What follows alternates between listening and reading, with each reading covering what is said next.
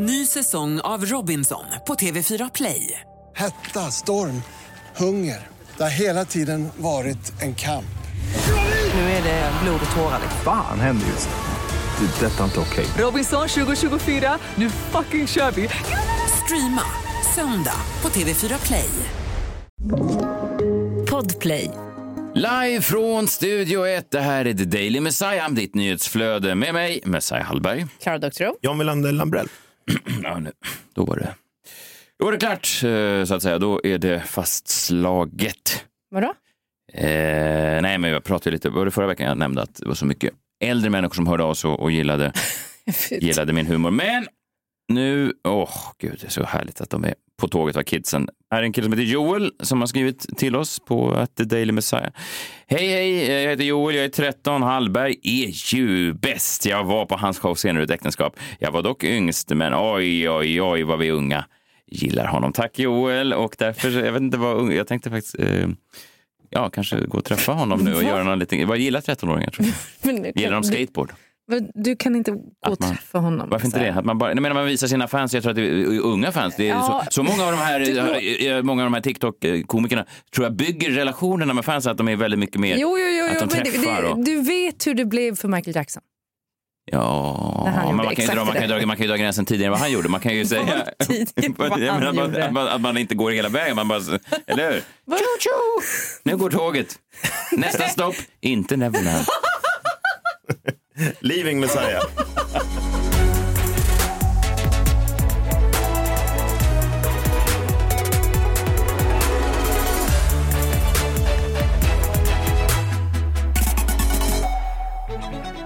En historisk dag eh, igår. Eh, vi fick vår första kvinnliga statsminister. Jag satt ju liksom klistrad framför tvn igår och kollade SVT hela eh, förmiddagen. Och när de gjorde omröstningen och slogs av hur jävla svenskt det är ändå i riksdagen. Otroligt svensk stämning. Vi kan börja med lyssna på då Andreas Norlén när han då har problem med tekniken. Det låter svenskt. Det låter väldigt svenskt, ja. Tack. Det finns inga ytterligare talare anmälda. Är överläggningen avslutad? Svaret är ja. Beslutet ska fattas genom omröstning. Jag vill informera om att lysdioden för gul knapp inte fungerar på den norra voteringstablån för Jonny Catos plats 330. Men detta påverkar inte röstfunktionen.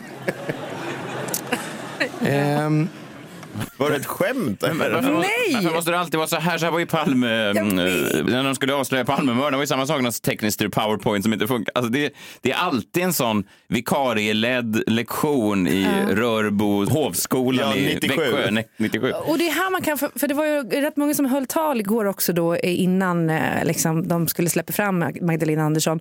Och jag hörde bland annat Ebba Busch Thor att hon började prata om de kriminellt långa vårdköerna och så vidare. Men det är ju någonting som eh, svensk politik inte har som jag tror att högerblocket är väldigt bra på att försöka skapa nu. Och det är ju att göra politiken lite sexig. För den är otroligt osexig. Vi kan lyssna eh, bara på hur det lät då sen när, när det annonserades då att Magdalena Andersson hade blivit vald till statsminister. Är omröstningen avslutad? Svaret är ja. Eftersom mindre än hälften av riksdagens ledamöter har röstat nej har kammaren godkänt förslaget att utse Magdalena Andersson till statsminister. Ja, stopp ja, ni såg inte. Ah, det var bara jag som såg. Jag tänkte att vi kunde lägga till lite extra dramatik här. Eh, då säger jag igen.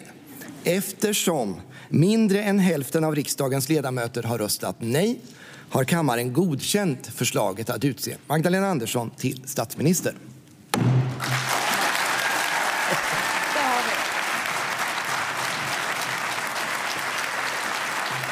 Det här eh, var ju en applåd som aldrig tog slut. Jag var tvungen att klippa den, men den tog ju aldrig slut. Folk ställde sig upp och applåderade. Och det var väl det sexigaste som hände egentligen. Men fortfarande så otroligt osexigt. Och då har vi inte ens kommit till Magdalena Anderssons första ord på presskonferensen efteråt. Så då är alla hjärtligt välkomna till den här pressträffen. Och eh, när jag inledde mina sonderingar så var jag tydlig med att alla måste vara redo att eh, göra sin del av jobbet och ta ansvar för att Sverige ska kunna få en regering på plats. Eh, så har nu också skett. Eh, och det är ju så att Sverige är ett fantastiskt land. Det finns så mycket som vi kan vara stolta över i Sverige. Men det är också tydligt att vi står inför flera allvarliga problem. Och jag står redo att leda en regering som, krä- som gör det som krävs för att vi ska ta itu med detta. Nej, Det är inte, Ja, jag vet. Nej, det är inte sexigt. Nej. Nej, det är inte superdrivet heller. Det är inte nu ska jag förändra världen, utan det är mer så tack för att ni har valt mig till bolagsstämmans eh, Ja, ordförande. det är väldigt det är korrekt. mycket skit i världen. Ja, Så nej, jag ska inte försöka picka upp. Precis, nu vill jag tänka att man vill göra det lite sexigare. Man vill att hon skulle gått ut och va- varit, haft lite mer självförtroende. Sagt att då... Vadå, har gått fram till podiet med Beyoncés We Run the World. Så, då är alla hjärtligt välkomna till den här pressträffen. Det hade ju Ebba Busch Thor garanterat gjort. I och för sig så skulle vi ju hata henne för det. Men Hon hade också bara bjudit in Margot till pressträffen. Eh, jag måste gå ut med en rättelse också, John. Vi har faktiskt fått eh, ett mejl här till eh, att Daily Messiah. Eh, jag påstod igår att du vägrade ställa dig upp under en rullstolskonsert. Ja, det gjorde du. Ja, och du sa så här, det här, låter, det här minns jag inte, det här låter Nej. helt fel. Och då är det en kille som heter Oliver som har hört av sig och har sagt, eh, du hade fel, det var inte en man i rullstol som John vägrade ställa sig upp för, utan det var Osman, den femåriga rapparen. Men f- vänta nu här.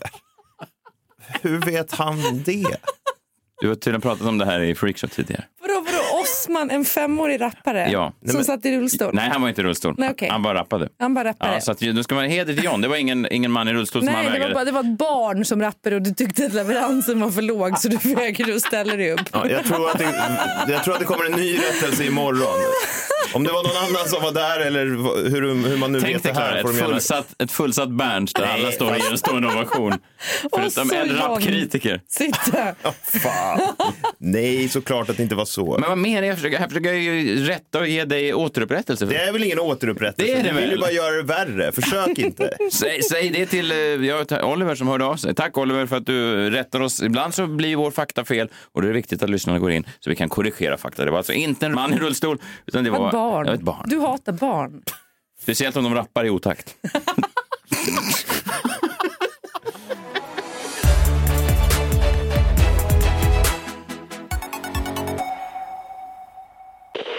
Ny säsong av Robinson på TV4 Play. Hetta, storm, hunger. Det har hela tiden varit en kamp. Nu är det blod och tårar. Fan händer just det. Det är detta inte okej. Robinson 2024, nu fucking kör vi! Streama söndag på TV4 Play. Ett poddtips från Podplay. I fallen jag aldrig glömmer djupdyker Hasse Aro i arbetet bakom några av Sveriges mest uppseendeväckande brottsutredningar. Går vi in med hemlig telefonavlyssning och, och då upplever vi att vi får en total förändring av hans beteende. Vad är det som händer nu? Vem är det som läcker? Och så säger han att jag är kriminell, jag har varit kriminell i hela mitt liv men att mörda ett barn, där går min gräns.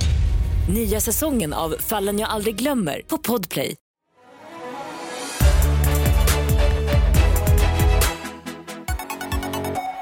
Idag eh, släpps också eh, en dokumentär på Disney Plus som jag ser fram emot. The Beatles Get Back. Ja, äntligen. Det är alltså då tre delar. Första släpps idag.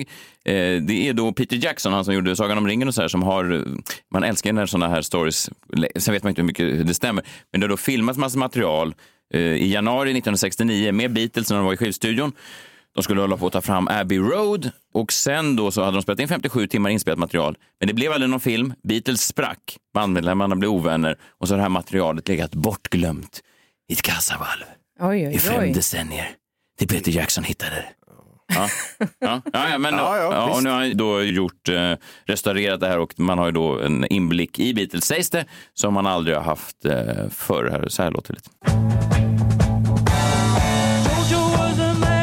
bit faster, do you think? bit faster. One, two, three, four.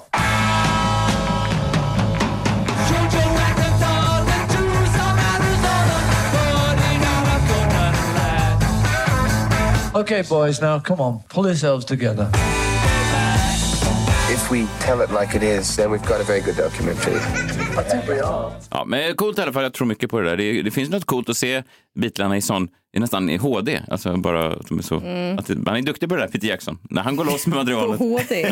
ja. Men han gjorde den här filmen, såg inte den när han hittade massa gamla svartvita filmer från första världskriget var det va? Ja. Eh, Som han bara restaurerade och färglade. Det såg ut som, det var mycket coolt. Ja, vem, vem, vem spelar Gollum?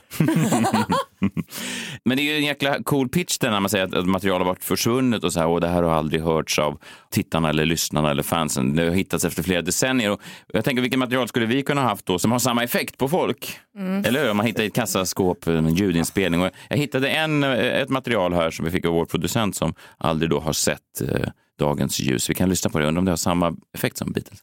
Hon ville berätta då om Stefans allra bästa fördel, hans största Veroni- styrka. Veronica, Nej, vänta. Veronica, Veronica Palm. Nej, stäng av, Nej, nej, nej, stäng av. Veronica. Veronica Palm. Som också vill passa på att berätta om. Stefan har många fördelar, men en av hans absolut bästa fördelar är Det var konstigt. Fick inte ens paus. Jag tänker bara, vem ringer Peter Jackson med det här? Ja. Han bara, det här kan vi göra en dokumentärserie av. Efter första världskriget och Beatles så har vi en ny grej på gång. Ingen har hört det här på, på flera veckor. Ja. Imorgon, eh, nu är det faktiskt klart, imorgon kommer han hit, min gamla poddkollega Jakob Ökvist, Jake the Snake, som jag i fem års tid hade podden Freakshow med. Det slutade ju i kontrovers, konflikt. Rubrikerna löd “Bråket blev slutet för podden”.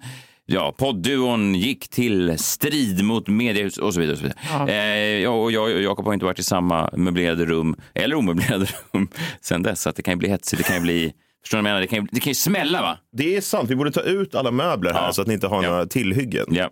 Och ni vet, han, Jakob är också skicklig på om det är krav maga eller någon sån här BJJ eller någon sån här... eh, Ja, kampsporter. Ja, jujutsu va, tror jag det är. Ja. Strunt samma, imorgon är han här. Eh, nu tar vi en sån här.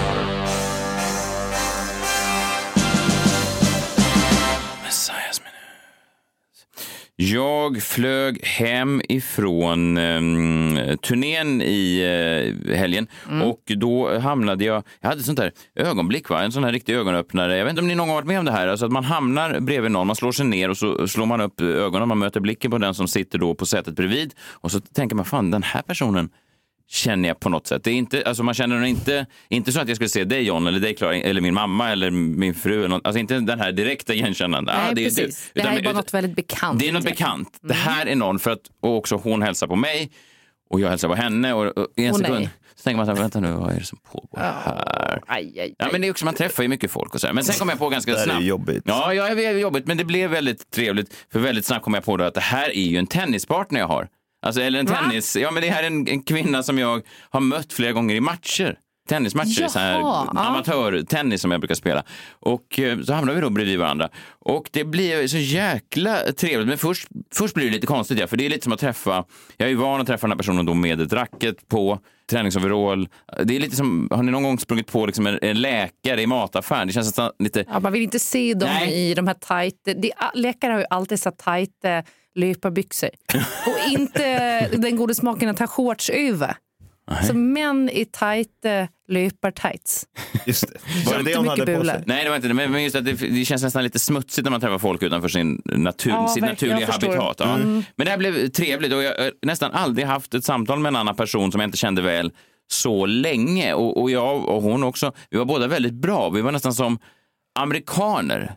Ni vet, ni vet, hur, ni vet hur amerikaner är. Väldigt skickliga socialt till skillnad Ja. från... Vad, vad heter han den här? Filosofen um, Sigge Eklund, han sa ju något väldigt uh, vist om det där med amer- amerikaner. Välkommen till filosofiska funderingar. Sverige är ju, där är ju de flesta människor lite mindre socialt kompetenta än amerikaner. Välkommen till filosofiska funderingar. Ja, och det där är ju väldigt sant. Amerikaner har ju den naturligt, det som vi svenskar saknar. Men där på flygplanet så var jag väldigt amerikansk. John, du och jag, vi har ju rest mycket i USA och det är mycket så här, man står i en bar och så plötsligt känner man en hand på sin axel och så vänder man sig om och så bara Hi guys, I'm Jeff. Okej Jeff. Man bara, ah, great, tell me a story. Och så säger man, yeah, we just ordered a beer. Wow, great story! Och så bjuder han in en annan kille. Come on Tim, these guys have ordered beer. Tell them the story. Och så säger man, yeah, I just ordered beer. Wow, what a great story, säger Tim. Och sen är man igång. och sen försvinner de bara eh, in i natten. Ja, det är det de försvinner. Det är inte att man ska bli vänner eller någonting. Nej, Nej, man, man står ju som ett svenskt fåne och bara, jag trodde vi var kompisar. Ja, då är Tim och Jeff- besviken, Ja, lämnad, övergiven. Ja. Men i alla fall, eh, under de här 90 minuterna vi satt på planet, det var jäkla bra. Och hade det här varit för några år sedan, då hade jag eh, varit ännu mer introvert och så vidare. Då hade jag kanske bara ignorerat henne eller stirrat ut genom fönstret i 90 minuter Mm. eller bara låtsats som hon sa så här, är det du? Så hade jag sagt, nej det är inte jag. Det är som Ja. du säger när jag träffar dig på stan. Ja, jag pratar väl inte så här. Hade jag sagt och då hade jag, ah, nej det gör, det gör du faktiskt inte, hade hon tänkt. och då hade jag kommit undan. Jag skulle väl aldrig göra så här. Tennis, det är, vadå? vet jag inte vad det är. Är det en indisk maträtt man tror? ja, ja. Men så gjorde jag inte, utan jag, jag tog samtalet. Och det var supertrevligt. Det var länge sedan jag pratade med en annan person så länge. Vi, vi pratade om allt. Vi pratade om eh, livsvisdomar och pratade om familj och pratade om livet och döden. Och det finns någonting i det där flygplanssamtalet som har något. Jag tror kanske det är det ultimata testet på om en relation verkligen har vad som krävs för att ta det till nästa nivå. Jag menar inte bara kärleksmässigt, det kanske är vänskapsmässigt. Alltså, att bli placerad så där bredvid en främling i den där lilla tajta kontexten, den där nästan lufttomma tuben, så nära varandra med bara några centimeters avstånd i 90 minuter. Det är ett bra test. Eh, Det har någonting. Det har nästan en filmisk början på en livslång vänskap. Aha. Det skulle kunna bli. Ja, skulle kunna vara Skulle kunna i Woody ja, är det inte lite liksom, högre växlar på det här nu? Man är som på en första dejt. John, du brukar ofta säga att man är aldrig så på tårna som på en första dejt. Eller hur? Att man är, liksom, man är på gång, man är, man är rolig, man är, Är du intresserad. säker på att hon upplevde samtalet så här? Nej, det har jag ingen aning om. Men jag upplever ofta världen utifrån mitt perspektiv och är inte så, tar inte alltid in vad andra människor eh, Nej. tycker. Nej, men jag, man droppar historiska kontexter och det gick förbi någon sån där steward. Jag sa så där hade nog inte Caesar gjort med jordnötterna. Vi skrattade, det var mest jag som skrattade. Men hon berättade en rolig historia, för när hon hade flugit ner till Halmstad, då skulle planet gå ner för landning, landar och precis när de har tagit i med de eh, hjulen så blåser det så mycket så de måste direkt lyfta igen. Ja. Förstår ni vad obehagligt? Alltså de landar, Ja, går ner, det har jag aldrig varit med om, men det lät jävligt läskigt. Så de går ner, landar med och så direkt måste de upp igen för att det är så ostabilt. Ja. Fan, det där kallas någonting. Ja, det är mycket möjligt. Det borde jag kanske ha kollat upp. Ja. Jag tror inte att någon bryr sig. Jo, men det är ett häftigt, det är ett ascoolt ord. Vad bra. Eh, Vad bra. Du tog inte alls så att säga, luften ur min landning här. förlåt. Nej, för, eh, förlåt. Ja. Okej, så du ska inte googla upp det? Nej. Jo, jag försöker, men det, det, det, det är ett ascoolt ord i alla fall. Ascoolt. Okej. Och då... Jag gör det helt naturligt, jag är proffs. Ja, då ska de landa och så gör de det där med hjulen på banan, det där ascoola ordet. Gör de. Och sen upp i luften igen. Eh, och eh, det börjar cirkulera liksom och det börjar bli sådär, eh, fan det är ju en läskig grej. Och då kommer det, den ultimata mansplainingen. Då känner hon en hand på sin axel från en random dude bakom henne. Sen bör- som säger, du, eh, jag har flugit en del va? Så jag tänker att kan inte du bara pipa iväg till piloten och be honom försöka landa planet en gång till? What? Det här är en random dude som har citat flugit lite grann själv Men vad fan? och tänker ge piloten när det är hade, storm ju- en rakhugger hade jag tagit. och be kvinnan framför och pipa iväg och ge tips från en random dude. Jävla as. Ja, men verkligen. Men en rolig historia. Så har vi då eh, lärt oss av det här barn. Jo, öppna era sinnen för främlingar. Man vet aldrig vem som kan berika ditt liv. Var det ödet som förde oss samman? Ingen av oss visste, varken hon eller jag, den där söndags eftermiddagen, att det här skulle bli en del av historien. Att deras möte en dag skulle förevigas i en Messias minut. As. Ja. Det är fan- Hon gick ifrån, därifrån sen och sa, Åh, fan vad trevlig han var den där Daniel Hallberg. Go around hette det. Go, ar- go around hette det. Okej, tack. Då kan jag knyta upp säcken. Det var inte så. Nej, det var inte, Det var inte alls. jättecoolt. Nej, det var det inte. Jag ber om ursäkt.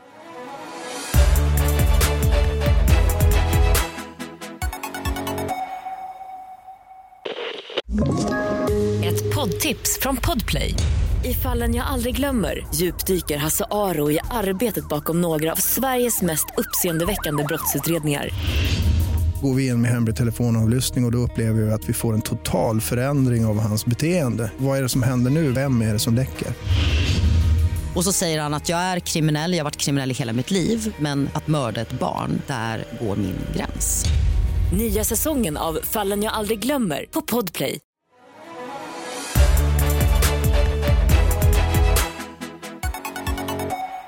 John Wilander Lambrell, Sveriges främsta kriminalforskare. Har du någon slags krimfall till oss den här morgonen? Ja, det har jag. Är det sant? Kul. Krimmorgon. Krimmorgon. Du är ju då en eh, privatspanare i massa olika fall och det är ofta eh, väldigt intressant och det är kul också att många gamla fall eh, liksom får ett nytt liv. Många som skriver till oss säger så här, gick det till så där? hade jag ingen aning om. Så det är kul att det uppskattas. Vad har du för eh, fall åt oss idag? Jo, men vi pratade ju lite tidigare i veckan om Österrike. Nu är det ju på väg tillbaka massa liksom, vaccinationsbevis kommer på nattklubbar här från första eh, december. Man måste ha vaccinationspass för att komma in och så där. Och det sker ju över hela Europa. Och vi pratade ju om Österrike då, lite speciellt, för de har ju tagit det här ett steg längre.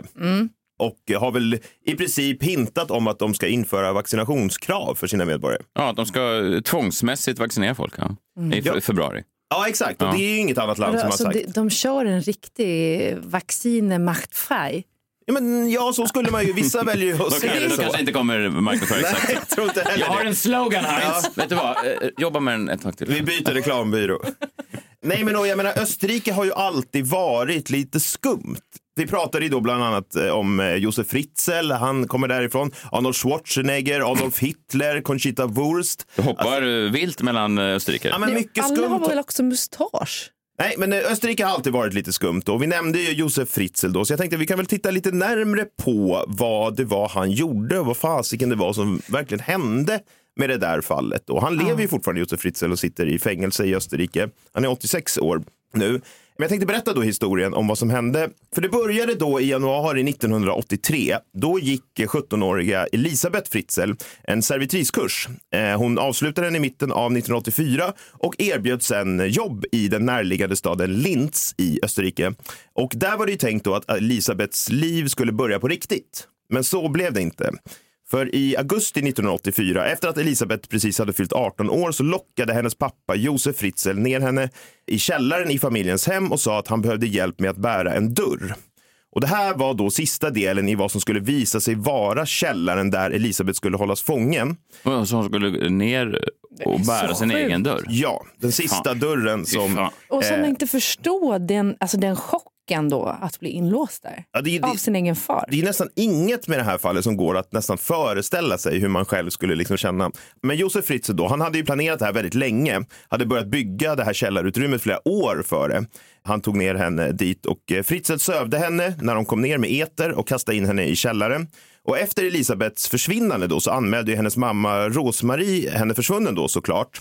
Och Josef Fritzl gav ett brev till polisen, det första av flera som han tvingade Elisabeth att skriva då i fångenskap. I brevet så stod det då att Elisabeth var trött på att bo med sin familj och Josef sa till polisen att hon troligen hade gått med i en religiös kult. Då. Mm. Inte så mycket mer hände där, utan polisen, aha, de accepterade den förklaringen. De hade ju det här brevet också och källaren där Elisabeth hölls fången låg bakom en gångjärnsdörr som vägde ett halvt ton. Och den låg bakom en hylla i Fritzels källarverkstad skyddad av en elektronisk kod som matades in med en fjärrkontroll. Och för att komma till det här området där hon hölls så behövdes totalt åtta dörrar låsas upp. Eh, och den här källan går faktiskt att se i ett avsnitt av Jul med Ernst från 2002 där han hjälper till att inreda. Nej. Under de kommande 24 åren så besökte Josef Fritzl sin dotter i källaren nästan varje dag. Efter gripandet erkände han att han upprepade gånger förgripit sig på henne. Elisabeth fick sju barn tillsammans med sin pappa under hennes fångenskap. Äh, fan! Ett barn dog strax efter födseln och tre togs ut från källan som spädbarn då för att bo hos Fritzl och hans fru som godkändes av socialen som fosterföräldrar. Men var det liksom ingen som reagerade på det här undrar man ju då. Hur kan det här ha bara kunnat fortsätta under så pass lång tid? Och svaret är att det var ingen som gjorde det för socialarbetaren och hans fru köpte Josef Fritzl förklaring hur tre av hans barnbarn hade dykt upp på hans tröskel. Familjen fick regelbundna besök från socialarbetare som såg och hörde ingenting som väckte deras misstankar. Och efter det fjärde barnets födsel 1994 så tillät Fritzl att fängelset utvidgades från 35 till 55 kvadratmeter, vilket fick Elisabeth och hennes barn fick arbeta med då i flera år och gräva ut jorden med sina bara händer för att öka det här utrymmet så att alla barn skulle få plats. Mm. Men det var faktiskt Samir Badrans idé för att höja värdet på bostaden också. Ja, jag har hört mycket gott om honom. Jag visste inte att han var, hade idé redan på den här tiden. Nej, men det här var ju hans första mäklaruppdrag, Ja, det var då, första, lite inofficiellt. Ja. eh, och det fanns ju inte så mycket att göra i den här källaren kan man ju säga. Eh, Elisabeth och hennes barn hade bland annat en tv eh, där de aldrig missade ett avsnitt av Malou efter tio eller Hem till gården då som sänds på dagstid. Varför skrattar jag? Det här är så hemskt. Eh, och en radio hade de då där Josef Fritzl insisterade på att de bara fick lyssna på Riks Morgonzoo. Ja, okej. Ja, han var verkligen ett monster. Ja, det är verkligen. Men efter 24 långa år då, tack och lov, så blev Elisabeth Fritzl och hennes barn äntligen fria. Jag ska berätta hur det gick till då, för det var ju då Josef Fritzl gick ner till källaren varje morgon klockan nio för att jobba med sitt företag som han sa.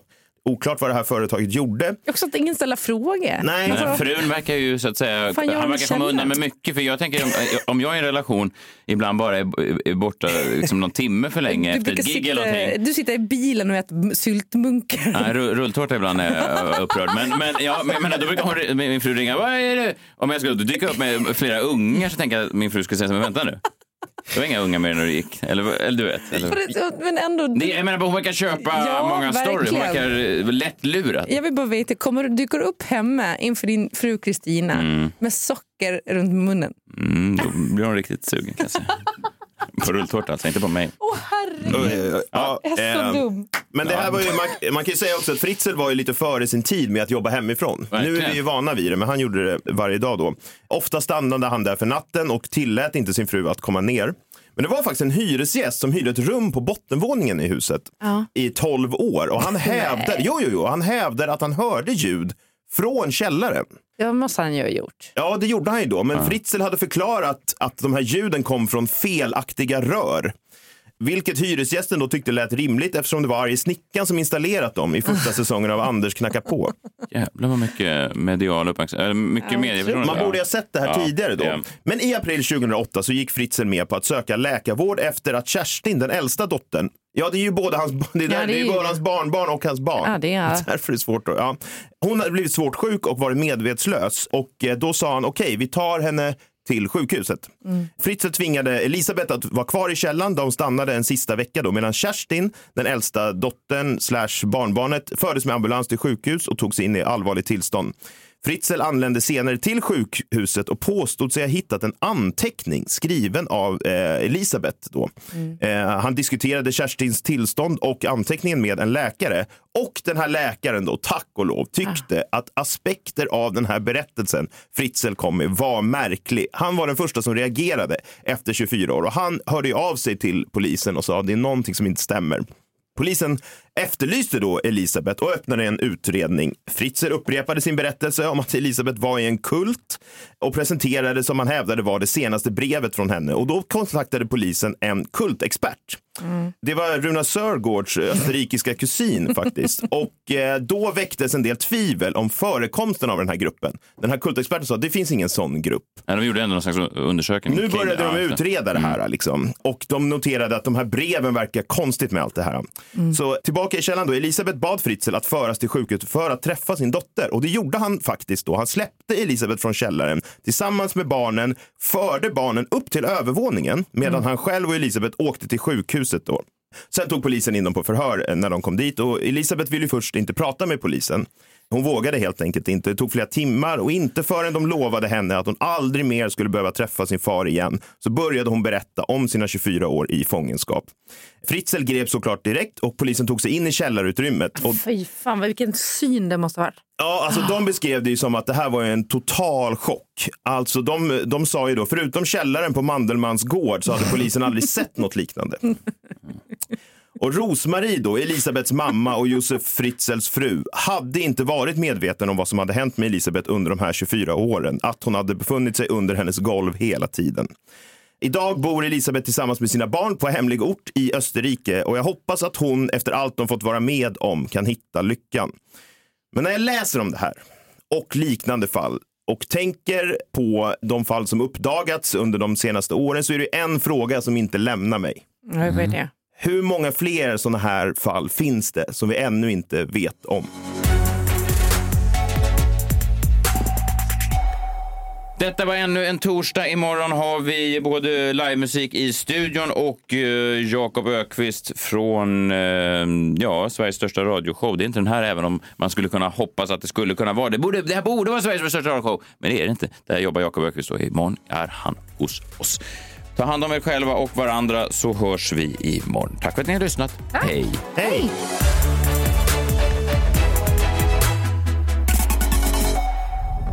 Podplay, en del av Power Media. Poddtips från Podplay. I podden Något Kaiko garanterar östgötarna Brutti och jag, Davva, dig en stor dos skratt.